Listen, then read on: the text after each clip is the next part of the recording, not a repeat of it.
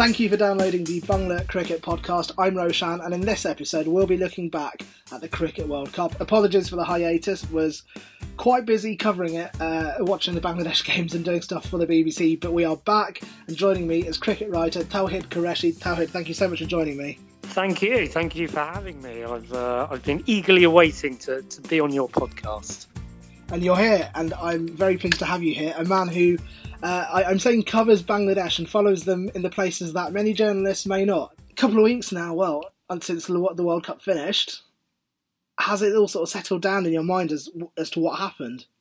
Yeah, it's been it's been an interesting kind of uh, couple of weeks, I guess. Yeah, since since the end of the World Cup, kind of seems like a bit of a dream in an odd kind of way. So much kind of happened in the space of kind of six, seven weeks of the tournament. Then we obviously had that amazing sort of climax in the tournament.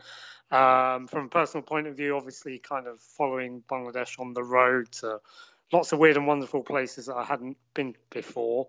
Um, so yeah, a real kind of action-packed sort of six or seven weeks, as I'm sure it was for you as well.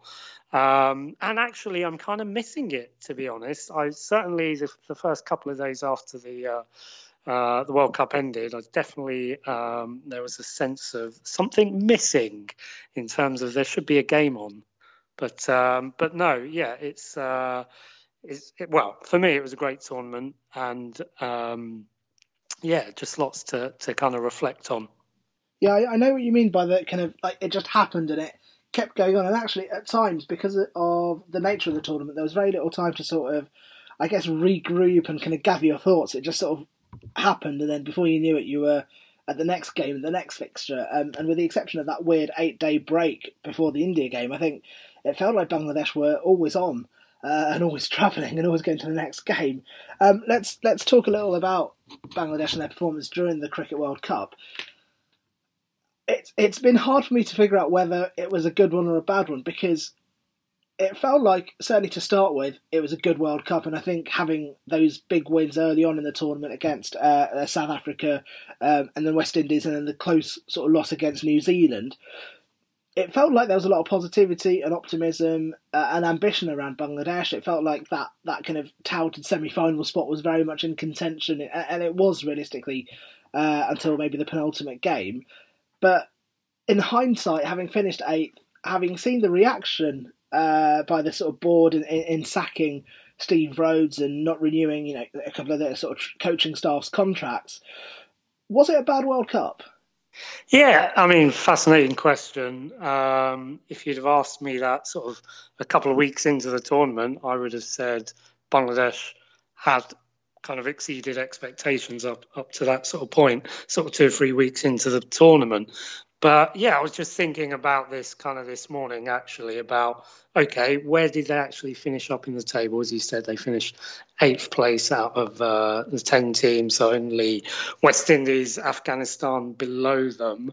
So ultimately, if you look at kind of the hard kind of facts and statistics, I would have to say they, they kind of fell short of uh, where they hoped to be. I think um, a more kind of realistic target would have been well, ultimately to kind of um, reach the semis. But if if that um, wasn't wasn't kind of a possibility, then I think they were hoping to be kind of like the best of the rest. So that kind of fifth spot at the very least. So so not being able to kind of achieve that, I would say, is is well certainly a disappointment in, in terms of the fans following them.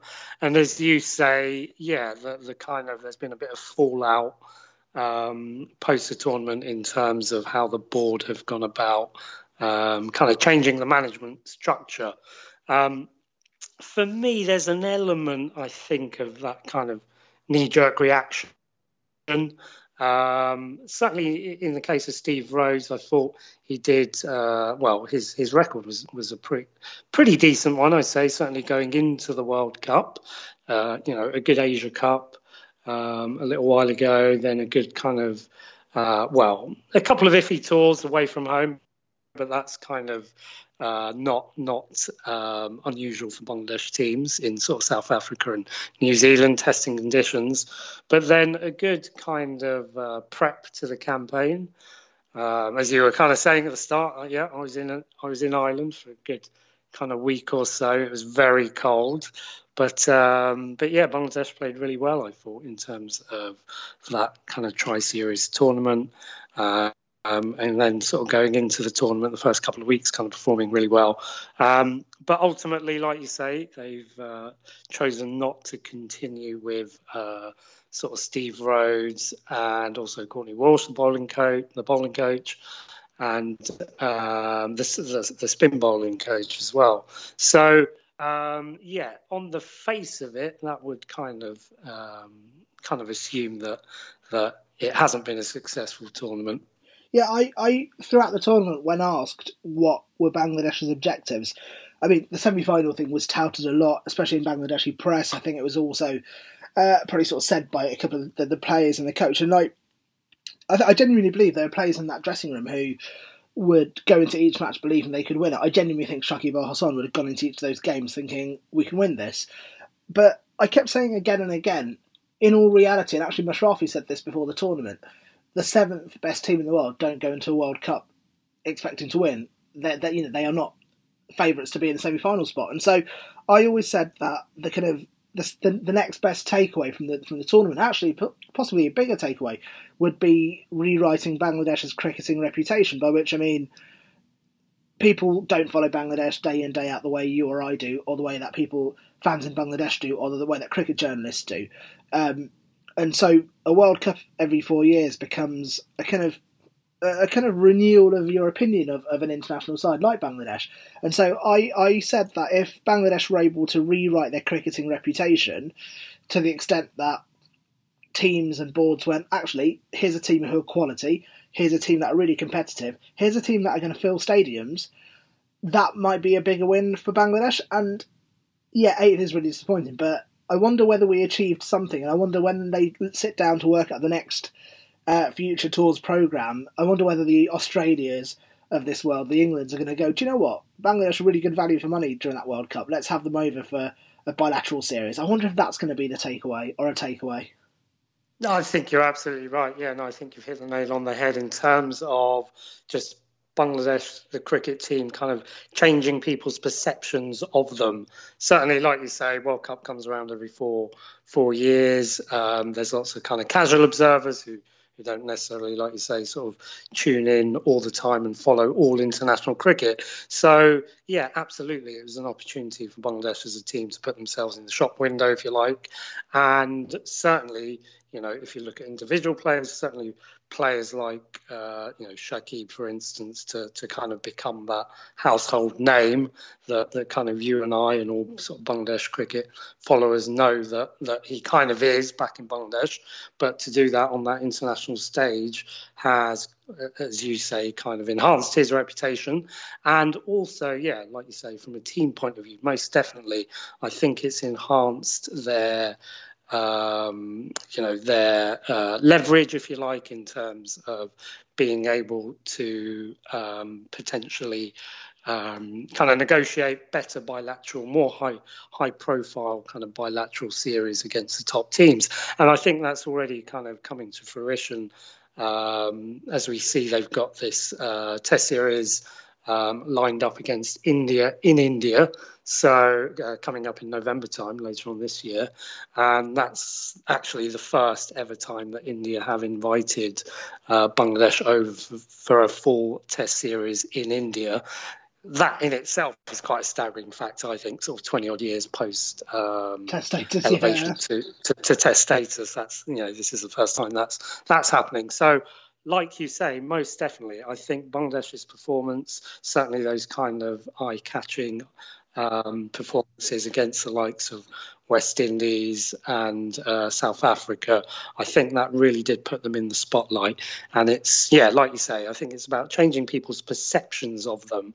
Um, previously, you know, the the the odd result that uh, Bangladesh would be able to um, achieve against a lower uh, sorry, against a higher ranked team, you know, it'd be very much perceived to be a bit of an upset, a bit of a, um, you know, an underdog doing well on their day. But I think certainly what this um, World Cup has done is to kind of um, really uh, kind of solidified their reputation as as a team that needs to be taken seriously um, amongst you know the top ranked teams in the world.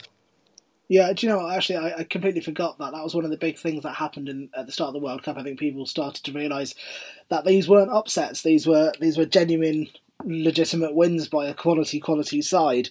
Um, do you have any personal highlights and lowlights? I'll share mine. I think my highlight was the West Indies game at Taunton. Those short boundaries, Chris Gayle, everything was set up for this massive high scoring game, uh, and it was it was to put Bangladesh to the sword potentially with the big hit in Chris Gayle, but he was out for a duck, I think. Um, and yeah, just the clinical nature of that chase, winning by I think it was seven wickets in the end. Um, Shakib with one of his centuries, uh, Liton Das coming into the to the game and scoring a 94 not out in his first World Cup match. That for me was a big moment. That for me was the highlight. For me, it's hard to pick a low point actually, weirdly, because we were good in defeat. Um, I think we were really close at New Zealand. I think I was most disappointed by the England game because I think that's the one. That's one people I think I will certainly I look forward to. It's the host nation. It's the big team. It's at Cardiff, which is a special place for Bangladesh after you know the sort of Australian New Zealand wins. But they sort of seem to peter away quite quickly, and with the exception of I think Shakib that day, who got the other century, and um, I think Mushfiq scored I think forty odd. None of the other batsmen really got off the mark. Um, there were there were a handful of wickets here and there, but it was a bizarre one because I think they named an unchanged team for a third time in a row, despite the conditions, despite the opponent.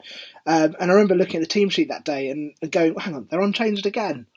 And going, where's Abu Jayed? Where's Rubel?" Um, and so for me, that, that, that was, I think, off the New Zealand loss, I felt that they would have maybe shaken up the side and looked, looked at the conditions, but they persisted with the same 11. Um, and that for me was, uh, yeah, it felt like we'd lost the game more or less at the team, at the toss, to be honest. What were your what were your high points and low points? Yeah, no, I I kind of certainly agree with with with a lot of what you just said. So yeah, certainly that Windies uh, win certainly up there amongst the highlights.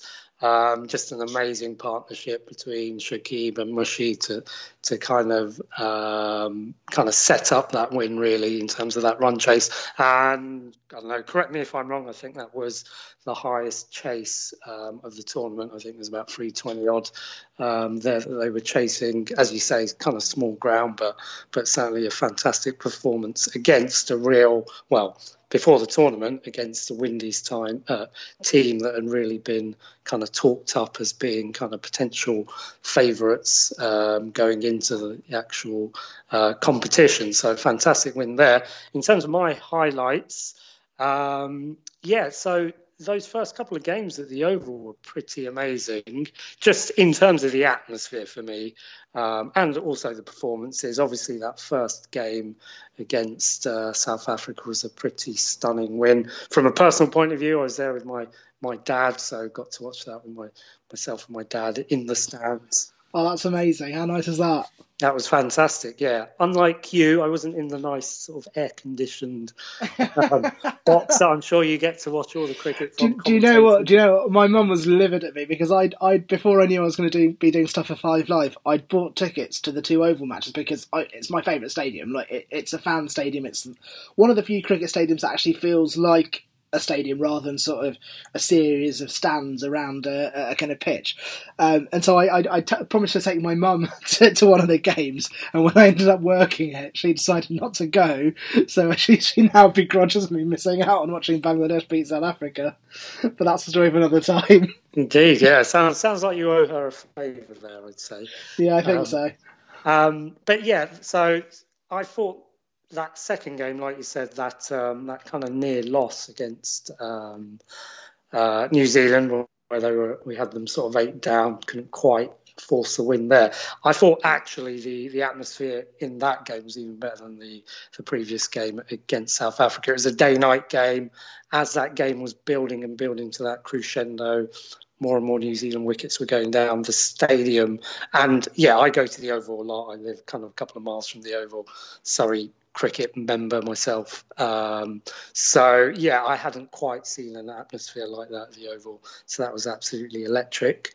Um, in terms of disappointments, yeah, certainly the, the England game. You're right, was a bit of a funny one. I was really looking forward to it.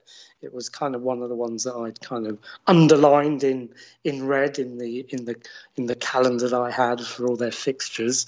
Um, and yeah, getting an early train as well to Cardiff, kind of high expectations. But yeah, I, I kind of got the feeling that once you know England got going, once the likes of Bairstow and Roy got going on that kind of strange dimensions, I remember in the Cardiff Cardiff pitch. But yeah, once England got going, posted that mammoth total, I think it was 380 odd. I thought it was always going to be a, a, a tall order there. Um, but yeah, for me, I think the way that the the tournament ended against Pakistan was, a, a, a yeah, a, a real disappointment, really, because actually I was just looking at the table earlier, and yeah, as you say, Bangladesh finished uh, eighth overall, Pakistan finishing fifth in the end.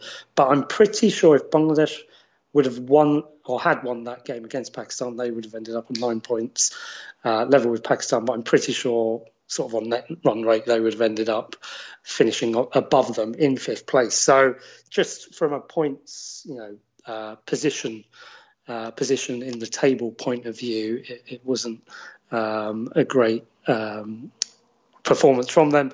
And I mean, mitigating factors, yes, they just lost to India a few days earlier, which obviously ended all hopes of the semi final. But that notwithstanding, um, playing at packed house at Lords, um, you know, such vociferous support that both teams actually received.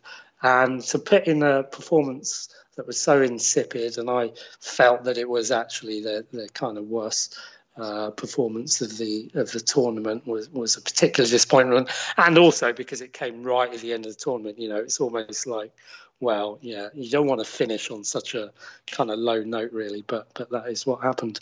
Yeah, I feel like for as long as the team had something to play for, even if it was uh, just mathematically, like even the India game, they you know they they they, they gave you know they lost by what was it twenty eight runs in the end, but it felt like there was a bit of a chase on. It felt like it was going to be close. It felt like there was there was something to fight for. But it, that Pakistan game, I felt like they were already in the waiting room at Heathrow uh, a little bit and just had to sort of go through the motions. And so, yeah, a huge letdown actually for what could have been. I mean, I, in my head, I'd spent weeks building that Pakistan matchup as this poetic Bangladesh coming full circle 20 years on from Northampton and the game that got us test status.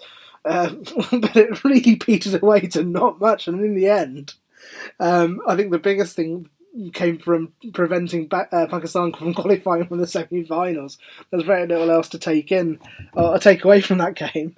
Yeah, no, you're absolutely right. I mean, yeah, again, that was another sort of game that was uh, highlighted in red in my uh, in my calendar as one of the big ones, and um, yeah, like you say, kind of disappointing because of uh, yeah, sort of you know the, the sort of historical rivalry between the teams, an obvious one, and also, like you say, sort of 20 years after sort of 99. But yeah, you're absolutely right. I think in some of the performances of the players, it seemed that yeah, their their kind of minds were already on the sort of the aeroplane back home to to Dhaka.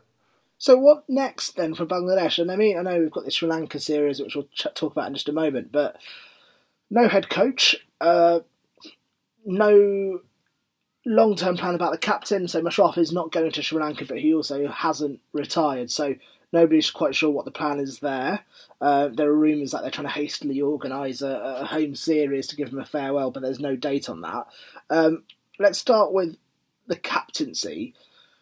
I was asked who takes over from Mashrafi bin Mortaza, and my initial reaction was to go, "What? It'll be Shakib." But then I was like, "Well, hang on, Shakib's sort of what 32 now is he going to play in the next Cricket World Cup? He could. He, you know, he, he, he could be reaching the kind of twilight of his career at the next Cricket World Cup, uh, and that could be his final hurrah. But that's not necessarily a kind of clear cut answer. It's not like he's 28 and you'll be like, oh, he's 32. Yeah, he'll definitely be there. Um, and so I did start to sort of wonder, actually, who is Bangladesh's next captain? And is it a clear cut Shakib decision? Obviously Shakib at the moment is uh, captain of the Test team and the T20 team. So from a you know a continuity point of view, it makes sense to to put him in as captain of the 50 over team as well. Um, I guess there's a couple of things to maybe be wary of with um, putting so much responsibility on Shakib's shoulders. Obviously, you know, he I think he stands alone as, as being Bangladesh's best current player, if not their best player of all time. So to put so much responsibility on his shoulders may or may not be such a uh, such a good thing. Um, secondly, you know, going into his past, I know there have been sort of certain issues around his kind of discipline and, and disciplinary issues, kind of.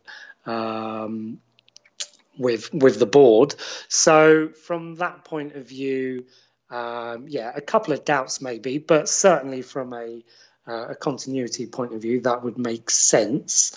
Um, in terms of, of and um, yeah, you know when he should leave and and if he'll leave, I I really well, I think everyone knows now that you know it's it's a given that that he that he has to leave really sort of sooner rather than later. And the one thing that I I hope he doesn't do is to kind of hold on for too long to the captaincy and, and thereby kind of uh, tarnish his uh, reputation and tarnish his his kind of legacy. For me, Mashrafi's been again head and shoulders the best captain that Bangladesh have have had as a team.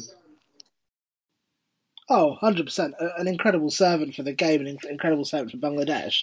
Um, but I wonder whether there'll be a sense of wanting to hold the fort until Bangladesh feel they have a proper replacement uh, uh, in. And, uh, you know, t- totally, totally on board with um, your, your, thoughts on Shakib. And, you know, the, the, last time around it didn't go well. We are dealing with a significantly more mature Shakib, I think. Um, you know, his his sort of headspace, his behaviour, his maturity is so much different to the first time around. So there's no doubt that I think he's he's capable of looking after and captaining that Bangladesh one day side. It's more of a question of whether, and I imagine this is a conversation that will probably happen. Is Shakib going to play to the next Cricket World Cup? Because you know World Cups are these watershed moments, and if he's not, or he's like actually I'm going to retire in a couple of years, and that's you know you know I, I imagine someone like Shakib will want to play for as long as possible. He'll want to give everything till you know he literally can't. Similar to Mashrafi, actually, not a million miles away. I imagine he'll want to give everything. So I would love Shakib to take over that captaincy armband and see Bangladesh through to the next Cricket World Cup. But that is a Shakib decision, isn't it? It's not. It's not. It's not. You know, it's not something we can decide. If he's like actually a couple more years and I'm packing it in and becoming a 2020 specialist uh, for the franchises around the world and I'm going to earn my retirement, there's nothing you can do, is there? Definitely, yeah. I mean, I, I, yeah, I, I would be surprised if Shakib doesn't make uh, uh, the next World Cup in in four years' time. Um, I think, yeah, obviously being an off-spin bowler, you know, there's not so much, uh, there's not as much exertion um, as you know being like a, uh, a fast bowling all rounder, if you like. So as long as you know he keeps himself fit, and certainly it seems that sort of leading up to the World Cup, he he um, kind of put in this kind of renewed uh, fitness regime, and um, certainly I think if he if he kind of maintains that over the next few years, I I'd be very surprised if he if he didn't make the next World Cup.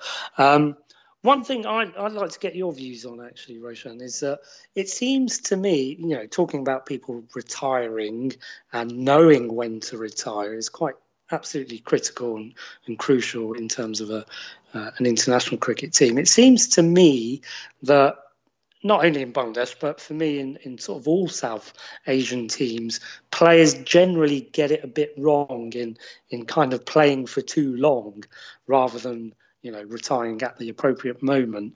Um, and also, it strikes me as you know places like England, for example.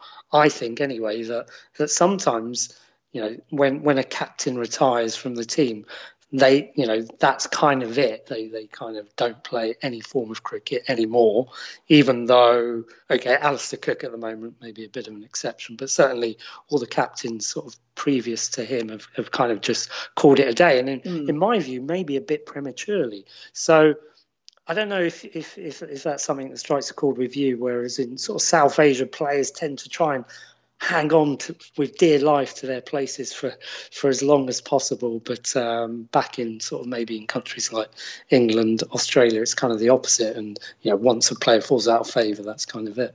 Yeah, yeah, I think there's something in that. I mean, we're seeing some sort of fascinating uh, a, a, sort of fascinating scenario play out with MS Dhoni in India um, doing, I think, like army service and therefore can't play in the next series, which a lot of people are sort of raising their eyebrows at. I, I, I wonder whether, you know, I, I, think like for players in England, there's always a, a, kind of not so much a retirement plan, but there's options. You know, there there are options that you know they become backroom staff, they go into coaching, they play county cricket for a bit longer. Um, so I wonder whether those options are not as kind of readily available. But having said that, we do have a BCB kind of backroom staff made up of former captains and former players. You know, uh, Khalid Mahmood is uh, interim coach for the Sri Lanka tour. Habibul Bashar's in the mix. So, and you know, actually. Talk about Mashrafi Mortaza, how he literally has a has a parliamentary job waiting for him, so he's not he's not going to struggle to pay the direct debits, I don't think. Um, but I get it and you know, I think if, if players like or love doing something as uh, as much as they love playing cricket, and they are still playing at a, a, level and a quality that they can still perform for the side, then that's great. You know, why not? But it, I think sometimes you can get into a situation. I think there, there, you know, there were articles during the World Cup questioning Mashrafi's input into the side, and that, that for me is, is never a nice situation. And you know, the the players rightfully came out in defence of their captain. Um, and you know, I still think even now he was definitely the right person to captain us to the World Cup.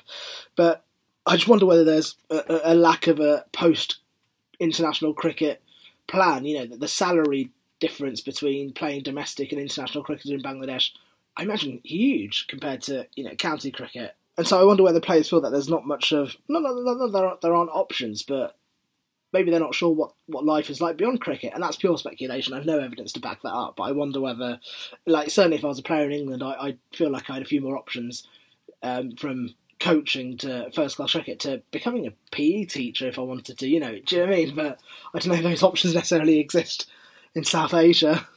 Yeah, I, I, certainly take your point. I think, yeah, there is that sort of financial kind of imperative.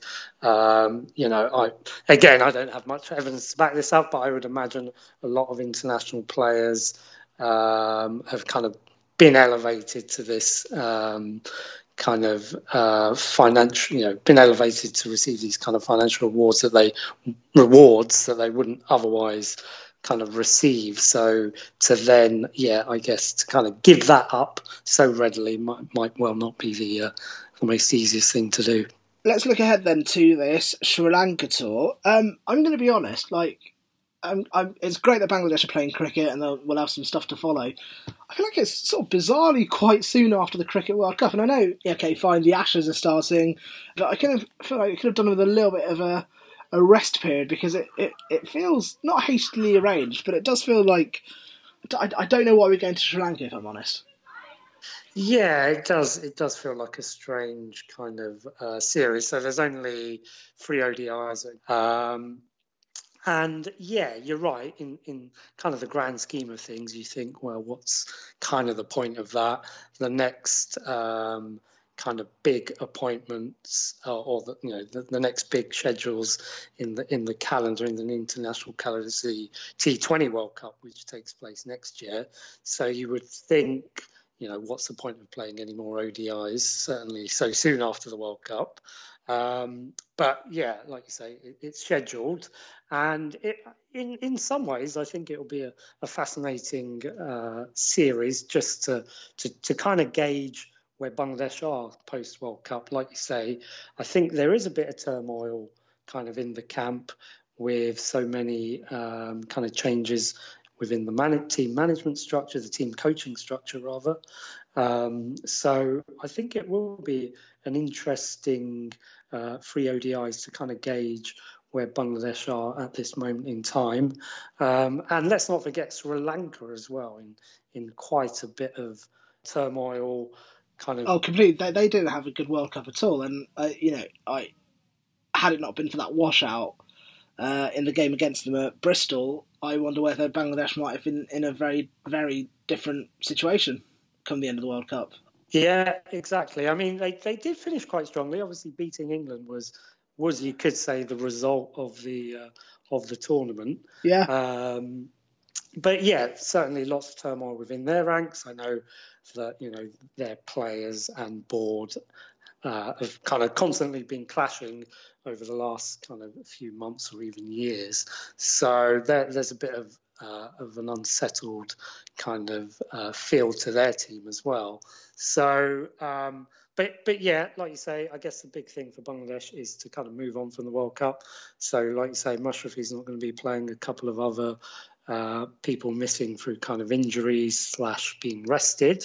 So um, a chance for others to impress. But the one thing uh, that stands out for me, and I, I know it stands out for others, sort of looking on sort of social media, is is kind of some of the omissions from the team. So the the biggest omission I think is uh, Rahi. So the fact that he's been kind of dropped from from that squad just seems without a game, without a game in the World Cup, like like really bizarre. Exactly, yeah. I mean, so he was warming the bench for the whole World Cup for the. Uh, after after I thought impressing in Ireland, like, I, th- I think he, you know, like given the conditions, given the sort of fairly green pitches we played on at some points, you know, this is a guy who was in the squad. Okay, maybe because Taskin was injured, but primarily because he looked like he could move the ball a bit in New Zealand, and then they came to England and they played in some situations the day after it rained on slightly green pitches, but he wasn't there. Yeah. Um, yeah.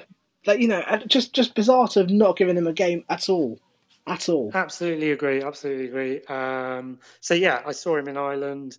He picked up a, a five-four uh, in one of those games in the Tri Nations series. So again, he wasn't. He only appeared, I think, twice maybe in that in that uh, series.